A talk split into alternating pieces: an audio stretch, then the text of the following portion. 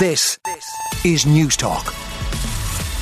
Right, we'll begin with the Irish Times this morning. And if you're wondering what schools will look like into the future and the role of religious symbols, well, religious symbols across hundreds of state run schools must in future be reflective of the entire community. This applies to about 270 second level schools run by education and training boards and primary schools. And the decision is uh, the culmination of a decade long consultation with school and religious religious groups. So essentially, they'll have to reflect all religious symbols in school, uh, in the visual images, resources and displays used in schools and religious and belief celebrations which take place throughout the school year are equi- equitable in relation to symbolic representation, time spent and emphasis. Where religious symbols are displayed, it says there should they should be reflective of the religions and beliefs of the entire school community. So it sounds like the school walls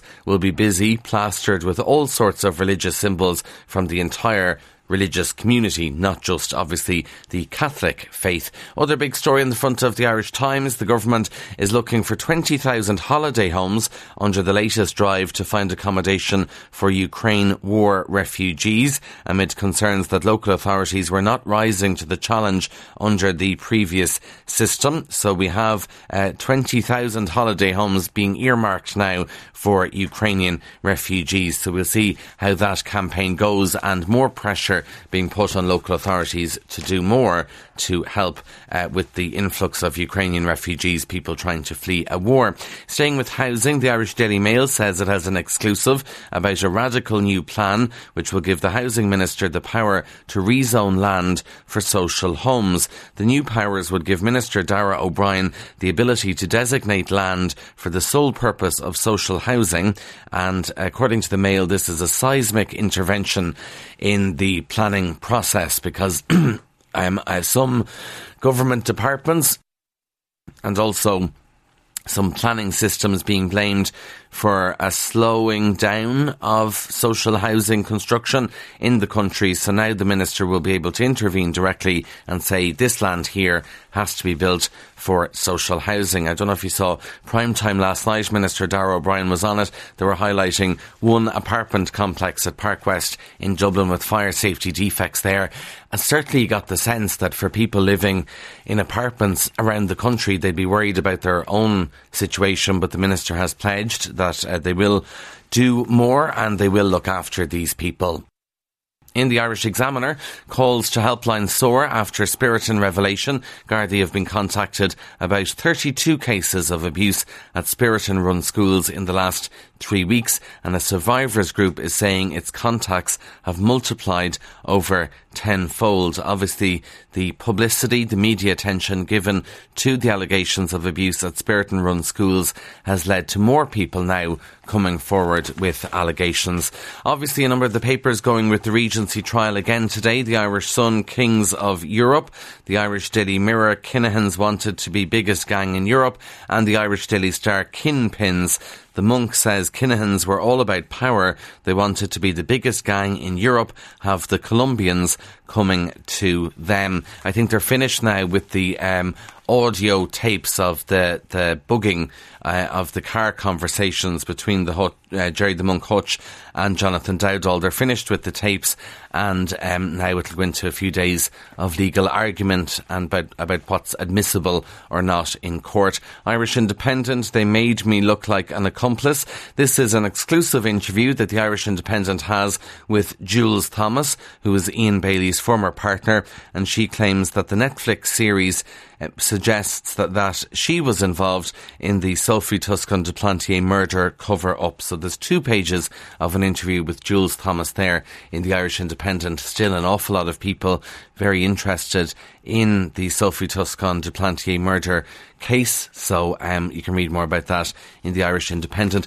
This story might have been around yesterday, but I didn't hear too much about it. So if you're like me, you might be interested in this. If you're fed up of going to the airport and the 100 millilitre liquid rule and all that stuff, well, Cork and Dublin airports in the Examiner, they're going to scrap the rule that liquid containers in a carry-on luggage bag must have a maximum capacity of 100 millilitres from as soon as next year. They're following the likes of Shannon uh, and Donegal Airport so they've introduced technology already that removes the necessity to restrict liquids in carry-on luggage to 100ml containers uh, that fit in the reseal bag that we all know about, the plastic bags. Anyway, the news is now DAA, which operates Dublin and Cork airports, has confirmed that both those airports will follow suit. It's a great idea. I can't wait for this because it's such a hassle trying to get liquid into a 100ml bottle and then you end up not bothering bringing it and buying it when you're on holidays and wasting a load of liquid.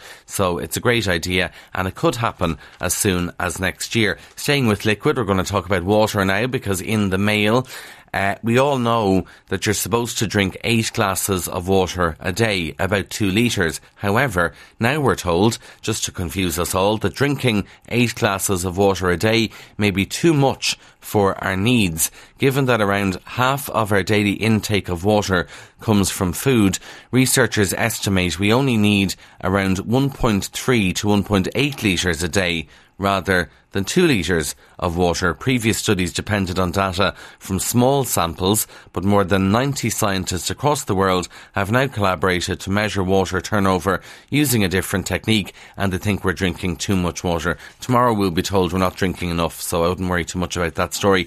In the Star, a seasonal Garda operation is underway from today to stop people robbing Christmas trees. Uh, growers are anticipating record demand for festive trees, so Operation Hurdle, which is an initiative involving nightly air patrols, high visibility checkpoints, and armed support units, if you don't mind, Operation Hurdle running until the 19th of December in Wicklow. The reason it being Wicklow, it's home to Ireland's largest concentration of Christmas tree plantations. And you just think to yourself the effort that these thieves go to to steal Christmas trees and how much money are they even making from it. But it's a big, big problem. So from today, uh, there's going to be a big Garda operation to crack down on the theft of Christmas trees.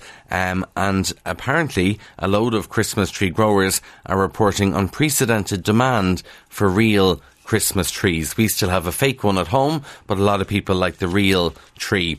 Uh, staying with Christmas, kind of light Christmas now. Black Friday is today. Lots of people will be going out shopping. Although I saw in one of the papers this morning that actually a lot of the Black Friday deals are already gone because people have bought the stuff online. So some of the shops don't have the stock for people who want to go in store. It's already been sold online. But anyway, if you are looking for a bargain today, in the Daily Telegraph, Black Friday shoppers are being warned that air fryers are the current favourite product for online scams. In fairness, every second ad you hear on the radio and TV now is about air fryers for Black Friday. But NatWest Bank has said that because of the cost of living crisis, conmen are selling energy saving goods like electric blankets and personal heaters. They're also targeting targeting air fryers, and they're warning you to be careful uh, on things like Facebook Marketplace, Instagram, Twitter, and eBay. Just be careful, be cautious. If it's too good to be true, it probably is.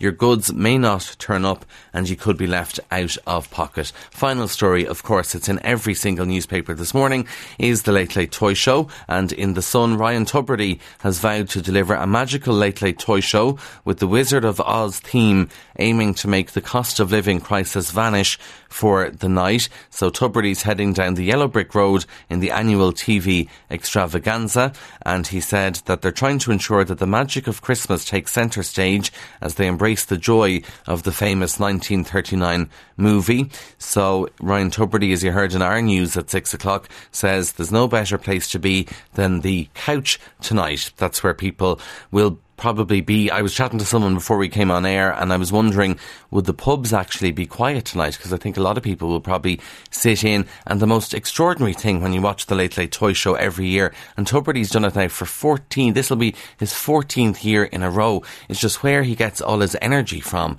And as the night goes on, he seems to get more and more hyper. So it's just incredible. He's obviously very excited about it. Uh, and despite the fact it's two, three hours long, he just gets more and more energetic as the show rolls on. So that'll be on half nine tonight. We'll have a lot more about the toy show here on News Talk throughout the day. On 106 to 108 FM and Newstalk.com. This, this is Newstalk.